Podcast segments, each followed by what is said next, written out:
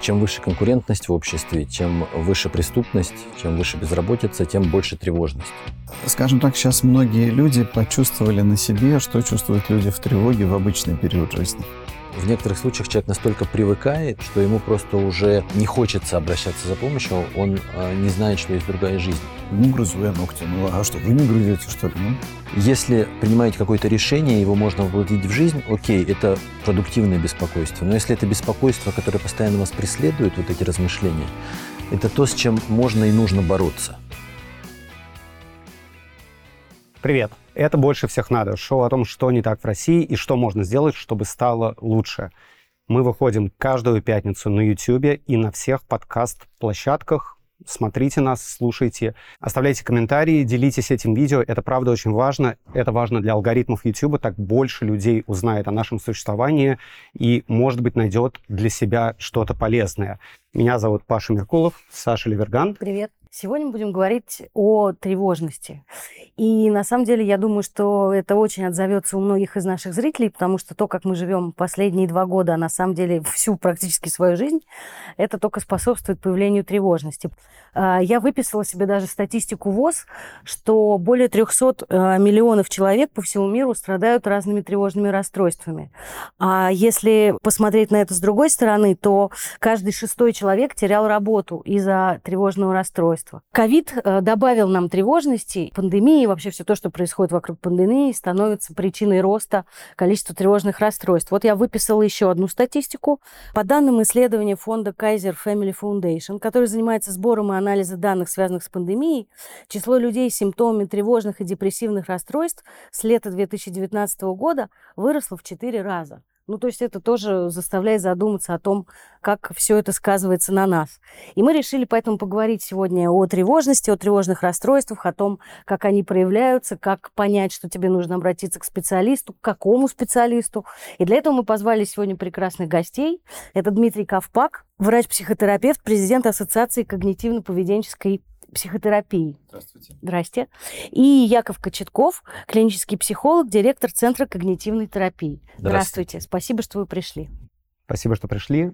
Сегодня мы хотим поговорить про ту тревожность, которая разлита в обществе, и про ту тревожность, в которая уже является диагнозом и чем-то, с чем надо обращаться к специалисту. Поговорить про конкретные тревожные расстройства, понять, э, как они запускаются, как они функционируют, какие у них есть маркеры, и главное разобраться с тем, а, что делать и как действительно понять, что уже пора бежать к врачу и самому дальше не вывести.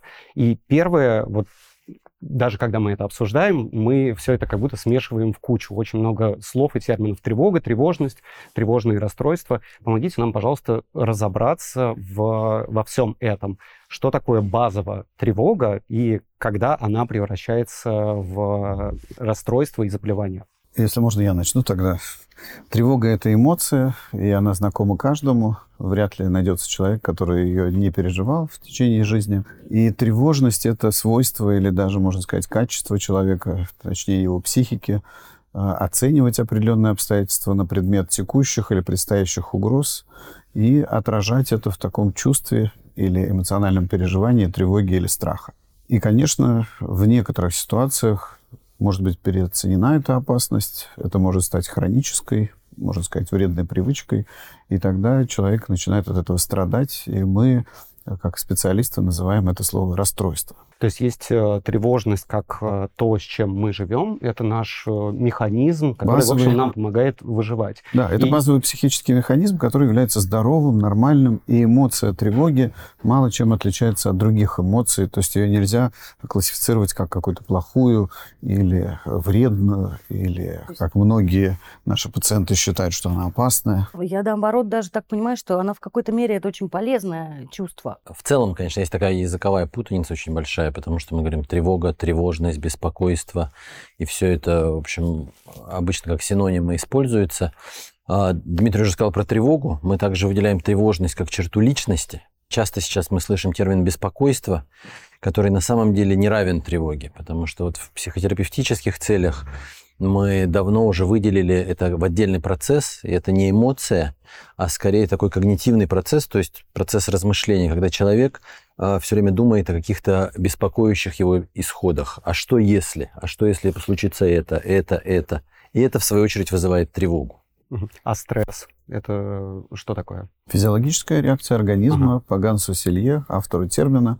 Это э, неспецифический универсальный ответ на любые проблемы, как в окружающей действительности, так и внутри нас. Переживания, ассоциированные с таким интенсивным вариантом Э, какой-то вовлеченности в этот процесс создают такую универсальную реакцию. Это переживания могут быть э, связаны с объективной опасностью, но могут быть и продуктом тех субъективных представлений, о которых Яков то, что mm. сказал. Образ э, опасности, если мы верим в него, будет вызывать тоже состояние стресса, паники, например. Правильно ли я понимаю, что если у меня тревожный тип личности, то, в принципе, я все склонна воспринимать ну, у страха глаза велики, назовем это так, в бытовом смысле.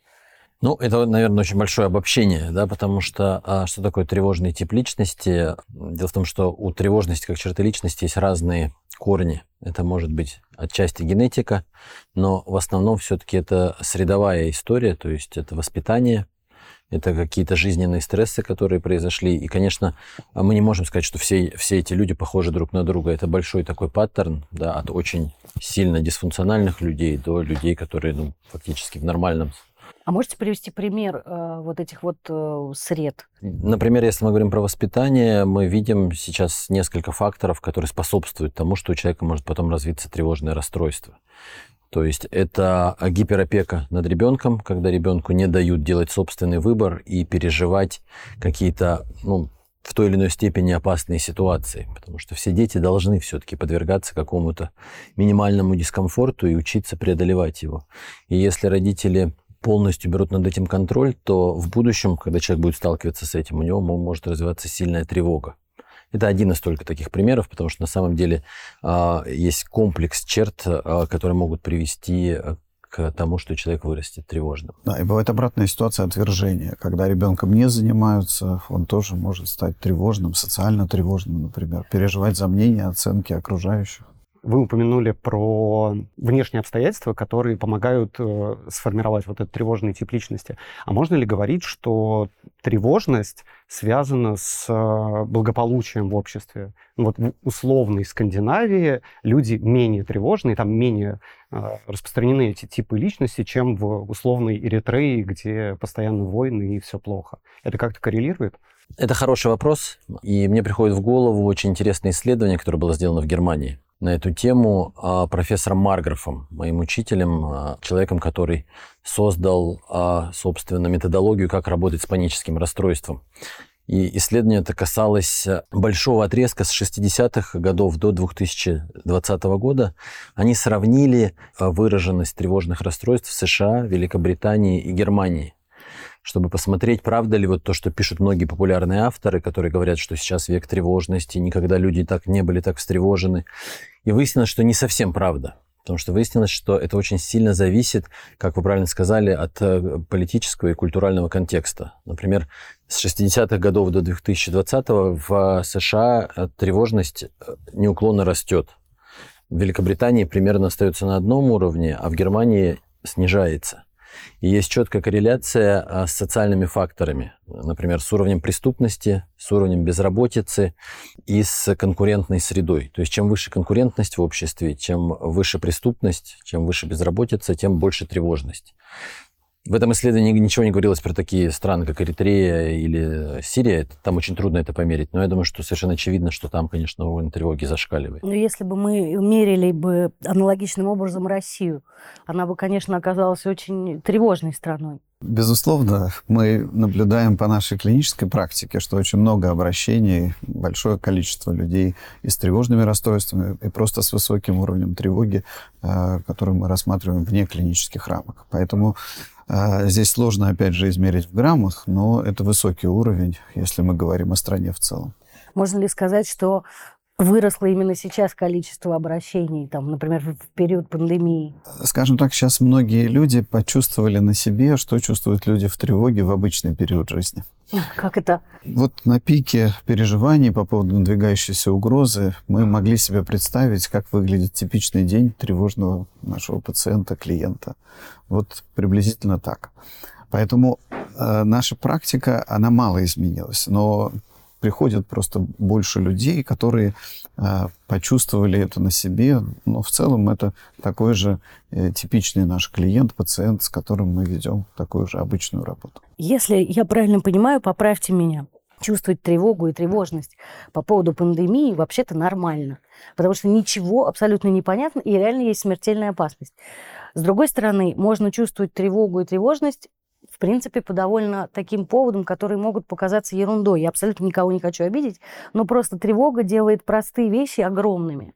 Ну да, из мухи слона да. и, и, и разные подобные фокусы. Важно, конечно, реабилитировать саму эмоцию тревоги. То есть вот, в тревоге кажется, нет важно. Э, ничего плохого и уж тем более опасного, как верят многие люди, которые чаще всего и становятся нашими клиентами.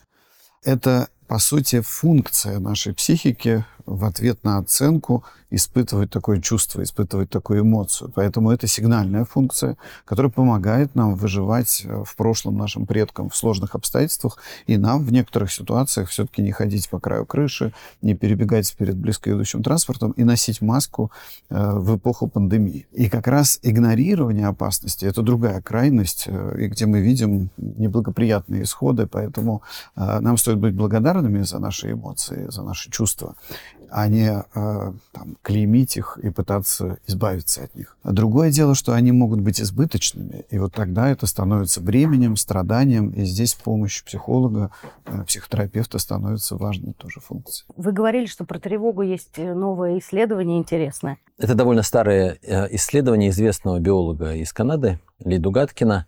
Оно, в общем, довольно простое по форме. В аквариум с хищным окунем запустили рыбок гуппи предварительно в поведенческих тестах оценили их э, активность и разделили на условные три группы. Смелые, э, трусливые и средние.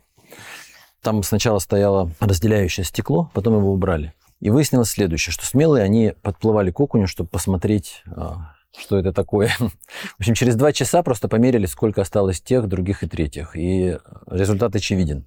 Из э, трусливых выжило 80%, из смелых не выжил никто. Вот. И мы видим это сейчас, и то, то, что Дмитрий сказал, очень это актуально для современной ситуации. Недавно э, было такое э, опросниковое исследование, которое показало, что в США в штатах э, республиканских, где очень скептически относятся к антикоронавирусным мерам, гораздо выше смертность, чем там, где а, меры соблюдаются. Да, это вот про то, насколько функция тревоги может быть для нас полезна все-таки понятно, да, про функцию тревоги, про то, что это некий механизм, с помощью которого мы выживаем, и э, тревожиться нормально. Есть люди, которые тревожатся больше, есть люди, которые тревожатся меньше. Но в какой-то момент э, вот эта тревожность, она переходит ту грань, в которой она выполняла свою необходимую функцию. И э, делает человека, который тревожится там, дисфункциональным, начинает мешать ему жить. Вот в какой момент это происходит, в какой момент становится понятно, что это уже не здоровая реакция на что-то, а а ты себя накрутил, или с тобой что-то не так? Есть специальные классификации, и международная классификация болезней, и э, американская, например, Э, классификацию DSM-5 и МКБ-10. Вот сейчас с января будет МКБ-11, новый пересмотр, где дается определение нозологии конкретному расстройству и даются критерии, например, паническое расстройство или социальная фобия, или агорафобия, или генерализованное тревожное расстройство. Там есть критерии, по которым специалисты могут определить, что это уже относится к такой форме, такому расстройству, такой нозологии. Для самого же человека в первую очередь э, понятно, что это ему мешает мешает понятно, что это становится для него тягостным, и он и хочет обратиться за помощью. Не всегда он идет к психологу, не всегда он идет к психотерапевту или психиатру, потому что часто Существуют так называемые маски аффективных расстройств. Например, соматическая маска, телесная, когда человека мучают состояния, которые напоминают ему прединфарктное или прединсультное, и человек беспокоится за свое сердцебиение, тахикардию, головокружение, ощущение нехватки воздуха. Это как пример того, что человек чувствует во время сильного страха или панической атаки. И тогда он может пойти первым не к психологу, а к кардиологу, сказав, что у меня так что-то организм сердце. сигнализирует э, о том, что что-то происходит на Организм психике. скорее вынужден так работать, то есть это эксплуатируется организм в таком режиме. То есть не то, чтобы у сердца есть такая заветная функция шепнуть сердечную мысль, сказать, что, друг, не пора ли тебе уже заняться головой. А, Это скорее вынужденное такое страдание либо от физического своего состояния физиологического, либо от психологического, мне тяжело, либо в поведении, что очень много времени, сил уходит на то, чтобы думать э, о будущем в таком катастрофическом стиле, чтобы заботиться о нем, все контролировать и так далее. Часть людей терпит, часть людей считает, что это нормально, жизнь это э, бой, э, что жизнь это схватка за выживание, и поэтому не мы такие, жизнь такая, нам приходится так функционировать или существовать. Поэтому иногда психообразование, то есть возможность донести до людей, что можно жить по-другому, это еще и повод для того, чтобы обратиться и поменять качество своей жизни. Я бы добавил бы вот просто э, к тому, что сказал Дмитрий, наверное, я подумал, что нужен пример, возможно, а, как, как э, в ответ на ваш вопрос, как это происходит. Вот представим себе человека а, с паническим расстройством. А, Это одно из тревожных расстройств. Мы сейчас выделяем в основном социальную тревогу, генераль- генерализованное тревожное расстройство, паническое расстройство. Можете коротко про каждое объяснить? Коротко про каждое. Паническое расстройство – это приступы внезапной паники, не связанные с реальным страхом, когда человек чаще всего боится либо умереть от сердечного приступа, либо потерять сознание, либо сойти с ума. То есть человек просто идет по улице, и вдруг у него страшная паника, от чего он не знает, и со временем он начинает избегать мест и ситуаций, где это произошло, а паника повторяется все чаще и чаще, и тогда это становится расстройством. Это паническое расстройство. Социальное тревожное расстройство – это ситуация, когда человек, например, боится выступать, боится вступать в контакты в больших или в малых группах. Э, Ну, в общем, все, что связано с социальным взаимодействием, вызывает разные реакции. Обычно тоже такие вегетативные покраснения, панические атаки тоже могут быть здесь и так далее. И это тоже вызывает часто Он избегание. фактически может бо- бояться настолько, что не может двух слов связать. Есть очень разные степени выраженности. Да? У кого-то это небольшая застенчивость, у кого-то такая генерализованная социальная тревога, когда человек вообще не выходит из дома, ни с кем не общается, вообще боится проявить себя. Ну и, наконец, генерализованное тревожное расстройство, наиболее такая размытая категория, ее трудно охарактеризовать. Это ситуация, когда у человека очень много как раз беспокойства, о котором я говорил, вот, беспокойством о, о будущем в самых разных сферах. Когда человек живет вот в, в постоянном напряжении и готовности к тому, что вот-вот что-то произойдет с детьми, с финансами, со здоровьем, со страной. И это его очень истощает, да, и у него очень много таких тоже проявлений, как при паническом расстройстве могут быть. На самом деле эти расстройства пересекаются во многом, и их нельзя очень четко отделить друг от друга Это всегда ожидание чего-то плохого. в разных ситуациях. А можно ли говорить, что ну, чем в более тревожное время мы живем, чем выше вот этот уровень тревоги, и чем чаще у меня алерты э, из телеграмма вылезают о том, что где-то что-то упало и кого-то побили, а, тем больше это переходит в клинические заболевания. Ну, тут, знаете, я бы, наверное, немножко, может, про тревожный мозг сказал бы. Да, мы так или иначе вокруг этой темы сейчас уже ходили. А дело в том, что мы действительно выжили, как Дмитрий э, сказал уже, за счет того, что когда-то у нас выработалась тревожная реакция, как эти рыбки гуппи. Но за это нас природа наградила следующей историей. А, Часть нашего мозга, которую можно условно назвать эмоциональный мозг, то есть это часть мозга, которая быстро реагирует на окружающую среду, она а, действует, используя то, что мы называем ошибки мышления. Она опирается не на какие-то рассуждения, да, то есть, например, я не буду думать, нападете вы на меня или нет, если, а, допустим, э, я иду по темной улице и встречаю человека, который идет мне навстречу, у меня растет уровень тревоги, и я не размышляю, ага, какого он роста, есть ли у него нож. Мне просто неприятно, что кто-то идет мне навстречу, потому что эмоциональный мозг говорит, это опасная ситуация. И э, эмоциональный мозг очень часто заставляет нас принимать решения слишком быстро. И вот к вашему вопросу а, об этих сообщениях в соцсетях и так далее, это всегда камешки на весы эмоционального мозга. То есть эмоциональный мозг набирает эти факты, говорит, ага, смотри, тут, тут, тут, тут опасно, и, конечно, это может способствовать, не, вы, не обязательно вызвать тревожное расстройство, но способствовать развитию, безусловно. Наши клиенты и пациенты есть даже на фоне полного благополучия, когда вроде ничего не происходит, поэтому здесь важно понимать, что ведущий фактор все-таки наш внутренний, а для этого находятся поводы, и, конечно, чем их больше, тем эффект последней капли наступает быстрее и возникает какой-то такой выраженный тип реагирования насколько рациональны вот эти тревожные поводы, которые вызывают у людей э, стресс и расстройство. То есть, понятно, мы живем в сложном мире, вполне рационально, да, опасаться того, что что-то может произойти, опасаться за свое финансовое благополучие, за своих родственников, за детей. А, это понятные страхи. А есть же наверняка еще страхи, которые ну, абсолютно нерациональны, когда человек боится чего-то, ну, чего не надо опасаться, вот если логически эту цепочку развернуть, а, это так? Ну, я думаю, что здесь, может быть, логичным будет как раз привести пример, как это может выглядеть на конкретном Давайте. случае. А, давайте возьмем паническое расстройство, самая, наверное, распространенная жалоба, с которой приходит к психологам, психотерапевтам. Давайте представим человека, которого в детстве, как раз, как мы говорили до этого, воспитывали, может быть, очень а, часто обращая внимание на его здоровье то есть, например, он что-то с ним случается, он падает, мама тут же плачет, хватает его на руки, что с тобой случилось. И ребенок постепенно, если это повторяется раз за разом, раз за разом, у него формируется такое убеждение, что все, что с моим телом необычное происходит, это что-то страшное. И он до какого-то момента живет, живет себе спокойно, и, например, в его жизни происходит стрессовый период. Много дел по работе, начальник ругается, у него растет Э, уровень стрессовых гормонов, и в какой-то момент он выходит на улицу, и у него сильнее, чем обычно, колотится сердце. И многие люди не обратили бы на это внимание. Или сказали бы себе, ну, просто я переработал, Разве я устал. перенервничал, да. да?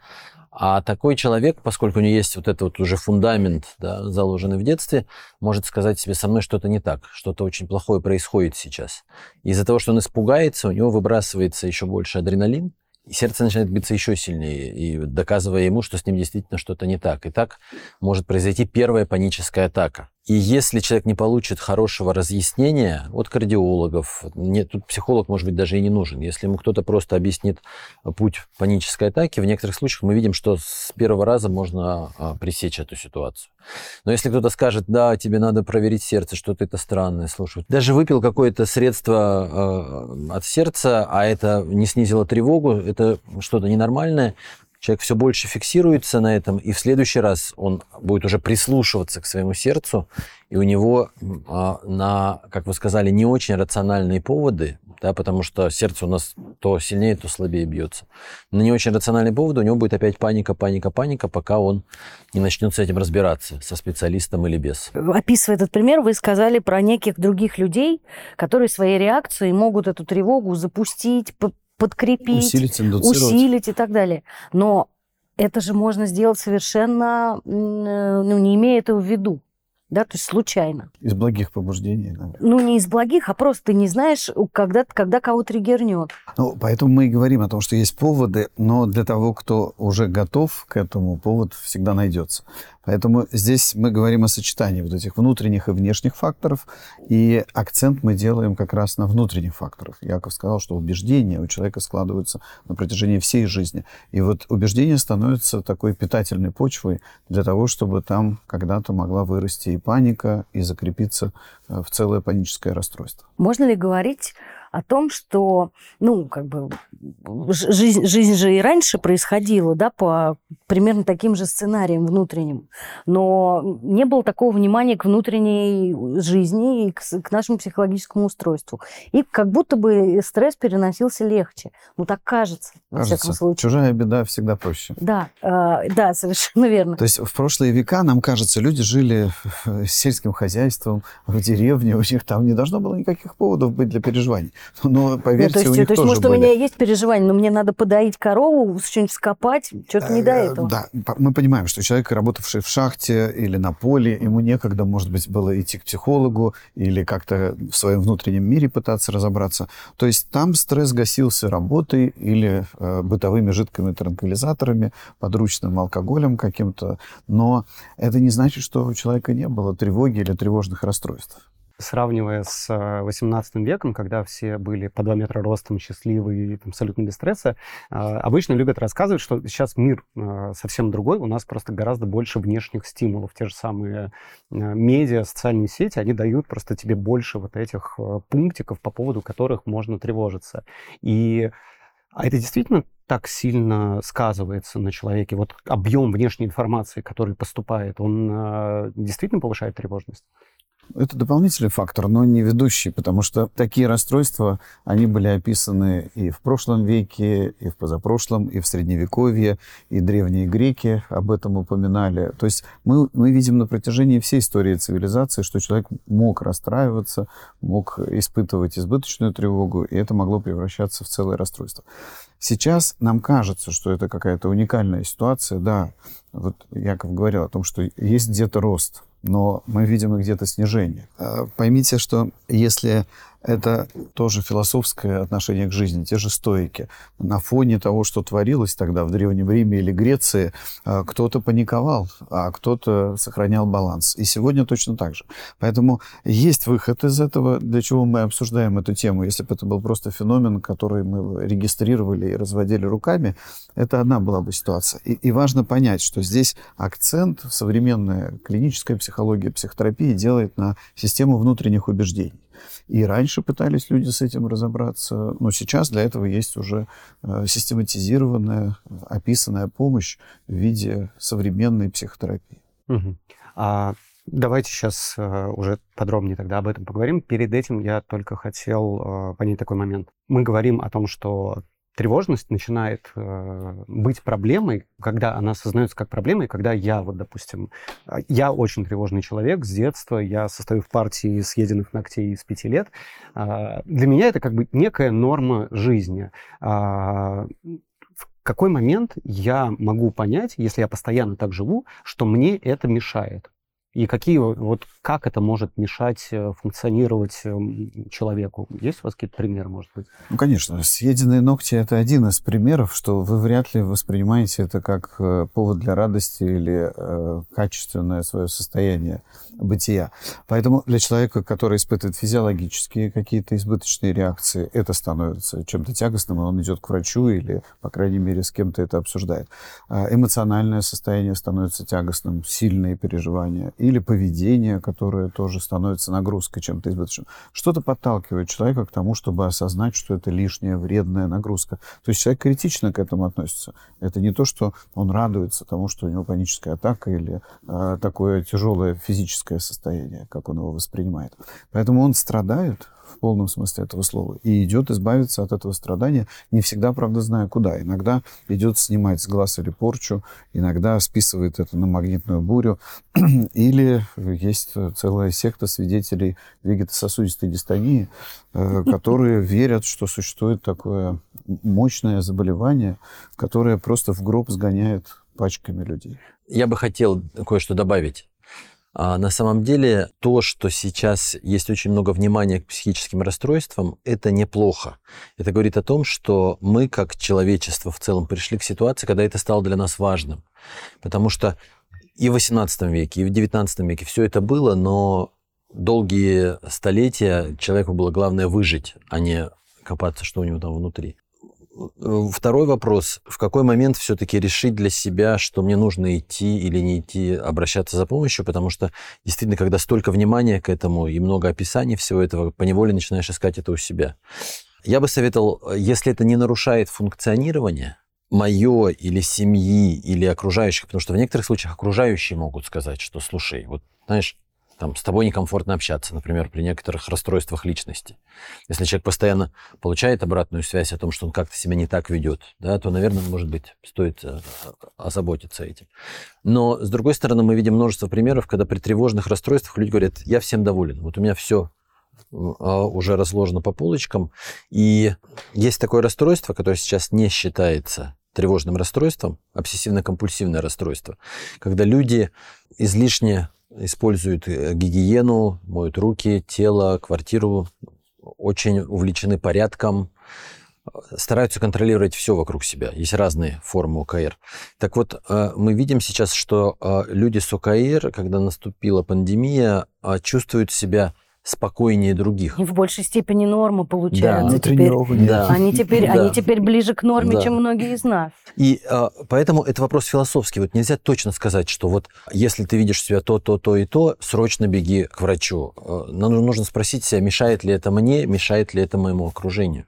То есть нельзя назвать там условно 5, 7, 10 маркеров, которые говорят о том, что вот это сейчас э, абсолютно точно уже не особенность твоей личности, а штука, с которой тебе кто-то другой должен помогать. Нет, конечно, есть у нас, скажем так, красные линии, как говорят дипломаты.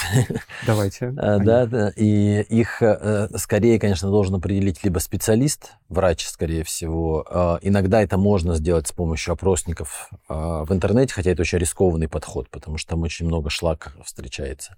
Безусловно, если у человека есть суицидальные мысли, есть так называемые витальные симптомы, когда человек там, у него очень давно бессонница, он ну, мало ест, теряет вес. А, А там, если он объедается, наоборот? Ну, это тоже может быть, да, опасным симптомом, да. Вот Дмитрий, как врач, может добавить, что еще такими красными флажками является. Конечно, тогда, а, даже если не хочется, лучше, может быть, обратиться к врачу. Но а, просто мы больше сейчас говорим не про депрессию, да, где, а, а про тревожные расстройства, где, в общем, суицидальные тенденции в гораздо меньшей степени выражены. С другой стороны, конечно, есть и, и другая сторона этого, что в некоторых случаях человек настолько привыкает, что ему просто уже не хочется обращаться за помощью, он э, не знает, что есть другая жизнь. И здесь, честно говоря, я не знаю, как в некоторых ситуациях, ситуациях с этим поступать. Потому что мы не можем просто а, прийти к человеку домой и сказать, слушай, знаешь, у тебя проблемы, ты должен лечиться. Только если кто-то близкий может это сделать. То есть если ты к этому приноровился, и жизнь твоя хоть как-то проходит, то тогда можно с этим жить. Ну, это, это я вот, я вот сейчас подумал, я как говорил, говорил, говорил, и понял, что сам уже перестаю с собой соглашаться. Я думаю, по, ходу разговора, я думаю, что все-таки это совокупность историй. Да? Все-таки есть множество примеров, когда люди а, а, скорее готовы с этим жить, но лучше бы им с этим не жить, а попытаться обратиться за помощью. Но вот как, у нас пока нет такого механизма, как сделать так, чтобы они это сделали 100%. А что вообще, в принципе, существует такой механизм, если не у нас, а где-то в других странах? Есть он? Ну, вот психообразование, ваша передача может послужить хорошим примером, а, конечно, на фоне других мероприятий, которые доносят до населения, что это не обязательно терпеть. То есть, с одной стороны, а, есть полюс, когда человек э, слишком чутко ко всему относится и делает из всего проблему. Но, с другой стороны, человек может привыкать и тащить на себе дальше ненужные, ну, в кавычках, условно, вредные привычки, которые снижают качество его жизни. Поэтому есть критерии для каждой нозологии. Мы можем говорить о наборе нескольких пунктов из списка, и тогда ставится такой диагноз. Но есть и собственное внутреннее ощущение, что мне сложно, тяжело. Но, как мы только что обсудили, Яков упомянул, что можно привыкнуть просто к этому и по жизни считать, что ну а как по-другому? Ну, как э, интернет-мем, э, что же вы делаете, люди без депрессии? Хохочете целый день? То есть, получается, а как жить-то, вот, не тревожась? Ну, ну, грызу я ногти. Ну, а что, вы не грызете, что ли? Ну, Мгм. везет А вам. вы волосы крутите. Да, то есть человек либо приписывает, что я такой, там, дефективный, не знаю, с какими-то там мутациями генетическими, либо что я уже там родился с родовой травмой, либо что, ну, вот так меня жизнь э, закалила или там деформировала. И люди, не веря, что можно жить по-другому, и вынуждены вот так приспосабливаться. И то, что в нашей сфере называется компенсаторными стратегиями, когда с вечера пятницы до утра понедельника люди, значит, шлифуют свои симптомы определенной степени напитками, там, степени тяжести их последствий, или избегающим поведением, когда они э, не ходят туда, куда могли бы пойти, не выступают, где могли бы выступить и так далее.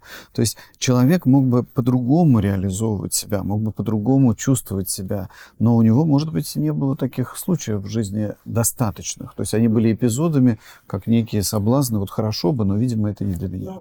Вы упомянули э, еженедельное употребление алкоголя, а, а это действительно как-то связано с тревожностью? Можем говорить, что люди больше употребляют каких-то психоактивных веществ, когда они в состояниях находятся? Ну, мы знаем массу ситуаций, когда человек, чтобы подойти к девушке или пойти на условную дискотеку, выпивает пиво, чтобы быть посмелее, или чтобы проехать в метро, если у него агорафобия или панические атаки, тоже э, выпивает какой-то напиток.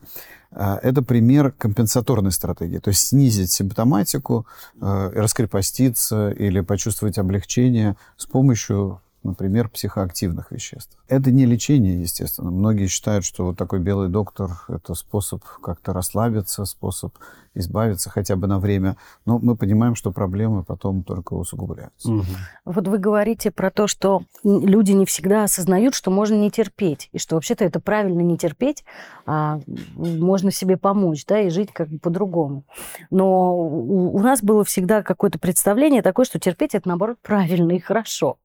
То есть э, вот это вот психопросвещение, про которое вы говорите, оно должно какую-то бережность, да, и, и какой-то переход э, к тому, чтобы о себе заботиться, идти к психотерапевту и так далее. Экологичность в широком Экологичность, смысле. да-да-да. То есть э, э, терпение, если мы аспект такой религиозно-этически рассматриваем как смирение, э, это немного другое. То есть мы подразумеваем, что, например, принятие, как сегодня и философское понятие и даже практическое, буквально техническое, имеет смысл. То есть ведущая техника, я надеюсь, мы к этому еще подойдем, это экспозиция при тревожных расстройствах, выдержка в переводе. А важно пройти через эти самые неприятные, дискомфортные состояния для того, чтобы переоценить их влияние что это не убивает тебя, не разрушает, что ты можешь это пережить. Поэтому терпение не совсем подходящее слово. Получается, терпеть это значит верить, что ты находишься в ситуации угрозы, верить, что это тебя может убить, что это тебя разрушает, и просто зажаться и как-то таким образом выживать в кавычках. Вот терпение по этому слову может быть не очень подходящее. Хотелось бы сейчас поговорить о том, что самое эффективное для помощи людям, у которых тревожные расстройства. И если я правильно понимаю, то здесь на первом месте психотерапия находится. Ну, как говорится, не спрашивайте парикмахера, надо ли вам стричься. Вы у двух психотерапевтов хотите спросить, mm. а неплохая психотерапия? Да, Является вот ли это чем-то полезным? Ну, конечно, на наш вкус, э, естественно, психотерапия – это э, средство выбора, особенно для тревожных пациентов, потому что самая высокая эффективность у психотерапии именно для такой категории. Но тут надо сказать, что это не только наш э, вкус, да, потому что а, существует сейчас уже очень много исследований. Э, психотерапия выглядит э, очень по-разному. Э, я думаю, что сейчас уже, наверное, все знают разные термины. Гештальт, психотерапия, психодрама, НЛП, есть какие-то совсем вещи, типа там расстановок по Хеллингеру да. и так далее. Но если мы говорим именно о тревожных расстройствах, то здесь э, сейчас есть золотой стандарт некоторой психотерапии. Это когнитивно-поведенческая или когнитивно-бихевиоральная терапия. Это синонимы. Это то, чем мы с Дмитрием занимаемся. И существует уже ну, примерно 30-40 лет исследований того, что для всех перечисленных выше историй панического расстройства, социальной тревоги, генерализованного тревожного расстройства, так называемых специфических фобий, когда человек просто боится чего-то одного, типа собак или э, летать на самолетах. Для этого всего самым эффективным является когнитивно-поведенческая терапия. Сейчас появляются некоторые новые ее э, модификации, но они пока еще, скажем так, проходят апробацию. А можете объяснить, как это работает? Если это вообще возможно. Я понимаю, что... Ну, если, если очень коротко, а, мы а, фокусируемся на двух аспектах. На мышлении и на поведении. На мышлении, на как раз на том, что говорит вот этот наш эмоциональный мозг. А, на, мы называем это автоматические мысли. Вот эти очень быстрые-быстрые оценки каких-то событий окружающей среды, либо внутренней среды. А вот сердце забилось, и мгновенно решило, что это инфаркт. И мы учим человека разными способами учиться сразу не слушать это. Вот знаете, у нас около нашего центра было граффити, которое выражает, да нельзя лучше, позицию когнитивно-поведенческой терапии. Не верь всему, что думаешь. Вот э, мы учим клиента не верить сразу этим автоматическим мыслям, а проверять их или хотя бы просто не слушать их и воспринимать их как некоторый фон. это одна сторона нашей работы. А с другой стороны, и в, в тревожных расстройствах это, пожалуй, центральная история. Мы учим идти навстречу своей тревоге. Вот то, что Дмитрий уже упомянул, экспозиция мы это называем. Или у нас есть еще другой термин поведенческие эксперименты. Когда мы вместо того, чтобы слушать эмоциональный мозг, который говорит «беги», не ходи туда, а сделай что-то, чтобы спастись, мы говорим, нет, а я сейчас проверю вот это вот, я пойду туда и смогу убедиться, что со мной ничего не произойдет. И мы, я думаю, что мы потом вам несколько примеров экспозиции расскажем, как это выглядит. Давайте сразу. Э, Например, Не отходя от кассы. Не знаю, Как раз то, о чем Яков говорил, вот эта оценка, что впереди, что предстоит, что сейчас происходит, я умираю, например, что это инсульт или инфаркт, что будет, э, например, в лифте, если со мной случится паническая атака, то я задохнусь и просто грохнусь, и дальше холодный труп найдут уже люди, которые из лифта меня будут выносить. Поэтому ожидание, вот что мы выделяем, некие по-английски экспектации, то есть образ, мысль, все вместе, когда это автоматически, машинально накатывает, как волной такой, приводя к этой волне паники. Мы предлагаем человеку осознать это, заметить, научиться видеть связь не только между внешней ситуацией, лифт, метро, самолет, змея или там крысы. А, Мы показываем, что к этому внешнему стимулу или триггеру добавляется еще вот эта мыслительная часть. Некая идея, некий образ и рассуждение, часто молниеносное, к чему это приведет. Я этого не выдержу, не вынесу, или инфаркт, или инсульт, или сойду с ума.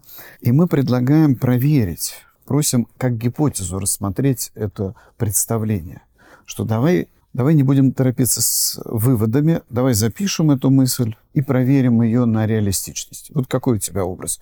Если ты зайдешь в лифт, то что с тобой произойдет? Там минута, и воздух я весь выдышу. Почему? Потому что лифт — это капсула. Там нету воздуха, и уже через пять минут я точно труп. Ну, вот давай запишем. Через пять минут э, ты как собираешься? Ну, сначала сползу по стенке, потом а, немного нижнего брейка, агональное дыхание через стокса, я помню из фильма, и я умер. Мы это регистрируем и дальше проверяем.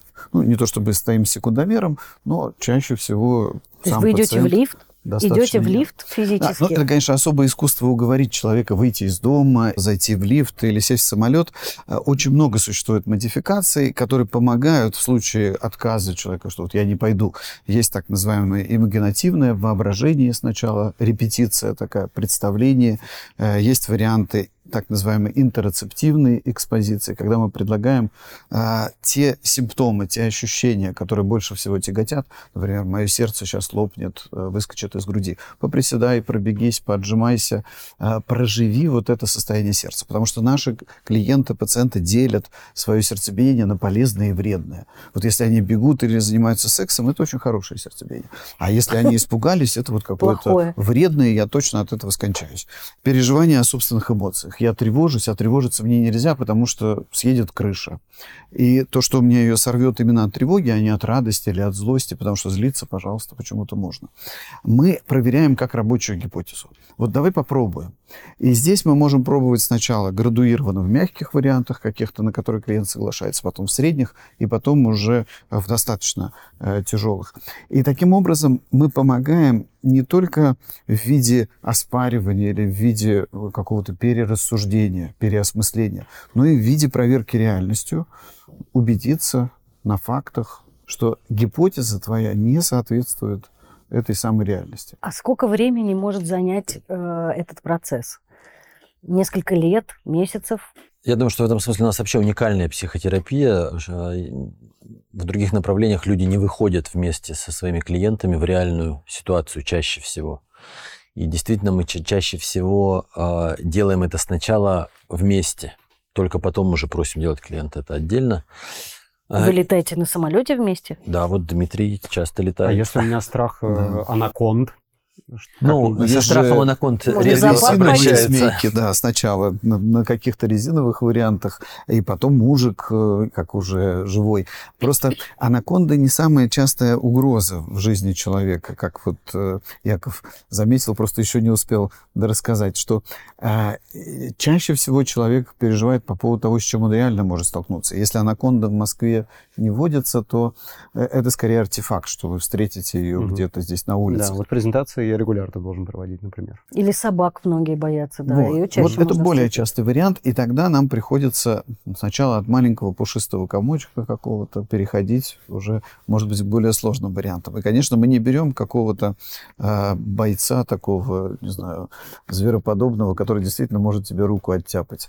Мы пробуем, первое правило, конечно, не навреди по Гиппократу, мы пробуем именно то, что в реальности безопасно. И сам человек понимает, что это лишние его страхи. Но, но это рефлекс. Он буквально отдергивает руку, как от горячего чайника. У меня была клиентка, которая боялась кошки. Вот кажется, уж милее кошки создания нету. Но нет, в детстве мама сказала, болезнь кошачьих царапин. До сих пор клиентка не очень понимает, что это, но она поняла, что это будет смерть лютая. И мама еще добавила огня, сказала, не только ты поляжешь, рядом второй гроб сразу закопают со мной, потому что я же, конечно, этого тоже не выдержу. После таких слов обязательства, сложившиеся в голове маленькой девочки, сказали, держись подальше от кошек. Как это работает с абстрактными страхами и категориями, которые нельзя проверить? Я, например, боюсь войны, или вот я боюсь зомби-апокалипсиса. Вот? А это хороший вопрос, потому что вот Дмитрий упомянул, что у нас есть еще экспозиция воображений. То есть если мы а, э, для, допустим, паники делаем реальные истории, я тут немножко тоже на этом задержусь. Например, для панического расстройства у нас есть такой постоянный эксперимент регулярный, мы используем гипервентиляция. То есть когда клиент приходит к нам на сеанс, после того, как мы уже разобрали его мысли, после того, как клиент понимает так называемый порочный круг паники, мы предлагаем ему э, очень быстро и глубоко дышать, и в результате у него возникают симптомы, очень похожие на панику. Для того, чтобы он увидел, что его опасения, что паника никогда не кончится, или она убьет его, или придет к сумасшествию, а, не обоснованы, что через некоторое время тревога снижается. Мы, конечно, это делаем после консультации с врачом, когда убеждаемся, что у него реально нет никаких сердечных э, проблем и так далее. Но если у человека, как вы говорите, есть э, страхи э, абстрактные или вот при генерализованном тревожном расстройстве люди очень часто беспокоятся о будущем, то мы в таких случаях используем метод экспозиции воображения, когда человек представляет себе, я сейчас в очень упрощенном виде это, конечно, рассказываю, представляет себе наихудший исход. Почему это важно? Потому что, а, как показывают исследования, а, люди часто боятся вот этих страшных образов и избегают их. И чем больше люди избегают этих образов, тем более неподконтрольными они становятся. Вот я боюсь представить себе войну. И каждый раз, когда я слышу слово «война», мне становится очень страшно. И если человек с помощью психотерапевта несколько раз представит себе, окей, самое страшное наступило, это очень неприятно, я не испытываю этого удовольствия, но я могу с этим побыть, у него растет переносимость этого опыта. Он перестает избегать этого. Да? Мы называем это избегание воображения, тоже есть такой термин, или экспериенциальное избегание. Вот, поэтому вот так мы можем поступить с такими страхами. Мгм. Есть ли какие-то медикаментозные препараты и как и в каких случаях они используются? Они, безусловно, есть. И здесь важно упомянуть о так называемой биопсихосоциальной модели современной психиатрии и, соответственно, психотерапии, что есть биологические факторы, э, которые тоже определяют часть реакции и поведения человека. Есть психологические факторы, есть социальные. То, о чем мы говорим, в большей степени связано с, конечно, психологическими и социальными факторами. Мгм. Но есть ряд расстройств, которые ассоциированы с биологическими причинами. И мы стараемся дифференцировать, потому что иногда состояние возбуждения может быть связано, например, с стереотоксикозом.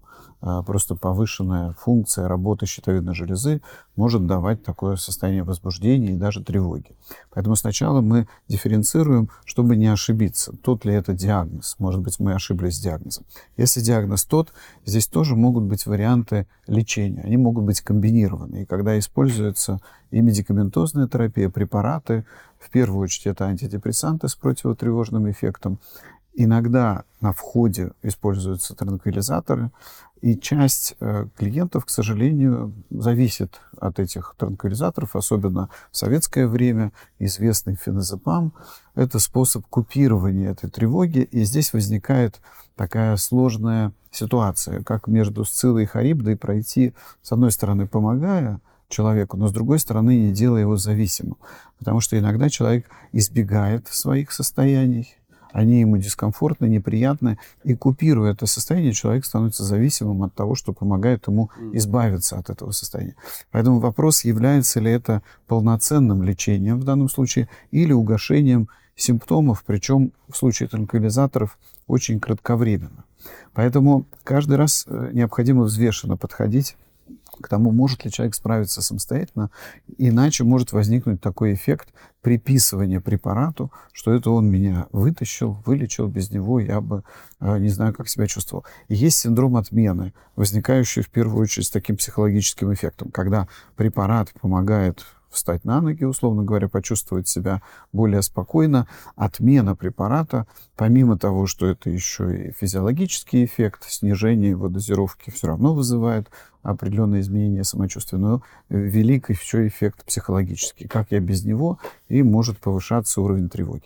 Поэтому нет сейчас противопоставления психиатрии и психотерапии, медицинской помощи в виде фармакологической, психофармакологической и психологической. Часто это рука об руку, потому что иногда пациенты с депрессией имеют угрожающее жизни состояние, когда это суицидальные тенденции, или пациенты с выраженной тревогой, когда им даже не дойти до специалиста. Ну, хорошо, сейчас дистанционные формы, как мы поняли, хорошо в пандемию работают отлично, но, но тем не менее для некоторых э, людей важно, чтобы у них была поддержка. И антидепрессанты с противотревожным эффектом могут такую базовую поддержку оказать. Поэтому есть варианты, когда это только психотерапия, есть варианты, когда это с первого же визита к психиатру, психотерапевту плюс психотерапия помимо психофармакотерапии. И есть ситуации, когда это очень тяжелое состояние, идет сначала а, прием препаратов, но потом присоединение психотерапии. Я хотел бы добавить, что а, в России такая специфическая ситуация, поскольку есть довольно много психиатров так называемой старой советской школы, то люди а с тревожными расстройствами иногда получают не очень правильное лечение с точки зрения современных протоколов международных. И к этому нужно быть очень внимательным, потому что вот мы в нашем центре говорим о том, что хороший психиатр, которому мы посылаем, это тот психиатр, который в некоторых случаях может вообще ничего не назначить. Он просто скажет, продолжайте психотерапию. И нужно быть внимательным. И очень хорошо, что сейчас есть интернет, где люди могут это проверить. Я всегда призываю клиентов, читайте и размышляйте, изучайте. Сейчас это можно сделать. Читайте, какие методы психотерапии, какие э, препараты подходят к вашему расстройству. Не делайте выбор просто потому, что там Маше помогло или Пете. А э, есть какие-то способы человеку самому э, справиться, если это не, не, не тяжелая форма, понятно, если тяжелая, то это невозможно. Но есть ли какие-то способы самому человеку как-то справиться, если он понимает, что ему тяжело, может ли он сам что-то с этим сделать? Ну, сейчас очень много хорошей литературы есть по самопомощи. Есть замечательный автор Роберт Лихий. Много его книг было переведено в России благодаря Дмитрию и его ассоциации. И люди, очень многие приходят к нам уже говорят, мы почитали, мы поняли, что у нас вот это, вот это, и даже отчасти я вижу, э, что уже что-то даже проработали. И в легких и средних случаях это вполне возможно. Сейчас за рубежом много есть таких систем компьютеризированных, когда человек сам с собой работает. Ему что-то рассказали, ему дали несколько упражнений, ему даже компьютер или чат-бот может ответить, и это помогает. То есть это комбинирование э, психотерапевтической помощи, самопомощи, да. литературы и новых всяких технологий. Как раз э, этот подход, о котором мы вместе с Яковом говорим, он подразумевает, что клиент или пациент сам для себя станет психологом и психотерапевтом. И литература — это одна часть, но сама терапия, она является обучающей. И она построена на теориях научения и передает, по сути, делегирует самому человеку ответственность за свою жизнь, навыки, которые будут, будут помогать ему и в саморегуляции, и в развитии, что будет хорошей профилактикой таких э, проблем, потому что человек тогда не перестает, не заканчивает это лечение, а проходит ряд этапов, которые все больше и больше помогают ему не быть таким избыточно тревожным. Каждому. Поэтому мы, мы не называем это, может быть, таким словом, которое набило оскомину самолечением, потому что оно у нас ассоциируется с какими-то такими формами э, экстремальными. Но это действительно самопомощь, когда человек овладевает этим и становится сам для себя когнитивно-поведенческим терапевтом. Вот это наша цель и задача, чтобы человек научился этому. И здесь литература, здесь э, программы, приложения тоже очень хорошее подспорье. Здорово. А есть ли какие-то общие советы для популяции in general, как э, жить с э, понижением уровня тревожности. Информационная гигиена, спорт. Те же самые философы-стоики, которые а, основные рекомендации, на которые мы тоже делаем акцент, Э, предлагали еще пару тысячелетий назад. Поэтому это мудрость человеческая. То есть философия — это вообще любовь к мудрости, но там делается акцент еще на такой практической жизни. Поэтому часть этих идей э, и Альберт Эллис, и Аарон Бек, как основатели этого подхода, они сами э, предлагали буквально как слоганы своим клиентам и пациентам. Например, цитата известного философа Эпиктета или императора Марка Аврелия, оба философы-стоики, что не вещи расстраивают нас сами по себе, а наше отношение к вещам. И поэтому обучение вот такому подходу к жизни будет становиться базисом мировоззренческим, философским, для того, чтобы человек воспринимал эту жизнь по-другому, ориентировался в ней иначе и чувствовал себя иначе. Можно ли победить тревожность? Вообще совсем. А Доживем ну, ли мы до ли, этого? Нужно ли? Мы только что обсудили, что тревожность это скорее свойство и качество. Вот тревожное расстройство можно, а тревога это то, что с нами от рождения и до самой смерти. И не стоит избегать эмоций как Роберт Лихи, о котором Яков упомянул, говорит, что жизнь дана нам разной во, все, во всем диапазоне, во всей ее полноте, и эмоции поэтому разные. Это нормально проживать их все. Знаете, я сейчас вспомнил как раз вот буквально совсем свежее исследование, а, вчера о нем узнал, которое как раз разделяет а, тревогу на тревогу определенных вещей и неопределенных. Для меня это было сюрпризом, что выяснилось, что если страх перед определенными вещами, то задействованы наши такие ну, назовем это популярным термином, подкорковые механизмы. Миндалина, если вы слышали, что это такое, да, лимбическая система. То есть это очень древняя часть. Мы мгновенно реагируем. Например, вы боитесь пауков, и вы сразу же чувствуете все паукообразное вокруг себя. Но выяснилась э, следующая вещь, что если угроза неопределенная, то в большей степени задействована кора головного мозга потому что мы начинаем размышлять, размышлять, что, что, что, что, что может произойти. И вот здесь к вопросу о том, можно ли победить тревожность, я думаю, что в большей степени можно победить беспокойство, потому что а, тревога нужна нам, а вот беспокойство очень часто бывает непродуктивным. Оно может быть продуктивным, а, например, если вы беспокоитесь за своих детей, там, у них слишком долгая дорога до школы, вы можете принять какое-то решение, как их обезопасить. Если принимаете какое-то решение, его можно воплотить в жизнь, окей, это продуктивное беспокойство. Но если это беспокойство, которое постоянно вас преследует, вот эти размышления, это то, с чем можно и нужно бороться. Я бы вот разделил это, да, тревога, которая нам нужна, и беспокойство, которое может очень разрушать нас. Спасибо вам большое за этот разговор. Я очень рада, что мы про это поговорили. Мне кажется, это важно. Спасибо, что смотрели. Это было «Больше всех надо» шоу о том, что не так в России и что нужно сделать, чтобы стало лучше. Мы выходим каждую пятницу. Смотрите нас на YouTube. Если вы любите подкасты, то слушайте нас на всех подкаст-платформах. У нас уже 50 тысяч подписчиков, и это дико важно для нас. Это делает нас ужасно счастливыми, это не пустые слова. И если вы поддержите нас, и если вы хотите, чтобы мы выходили дальше, то переходите на Patreon, поддержите нас там. И делитесь нашим видео, нажимайте колокольчики. Паша вот знает, что это очень хорошо помогает. Э, репостите в соцсетях, рассказывайте друзьям.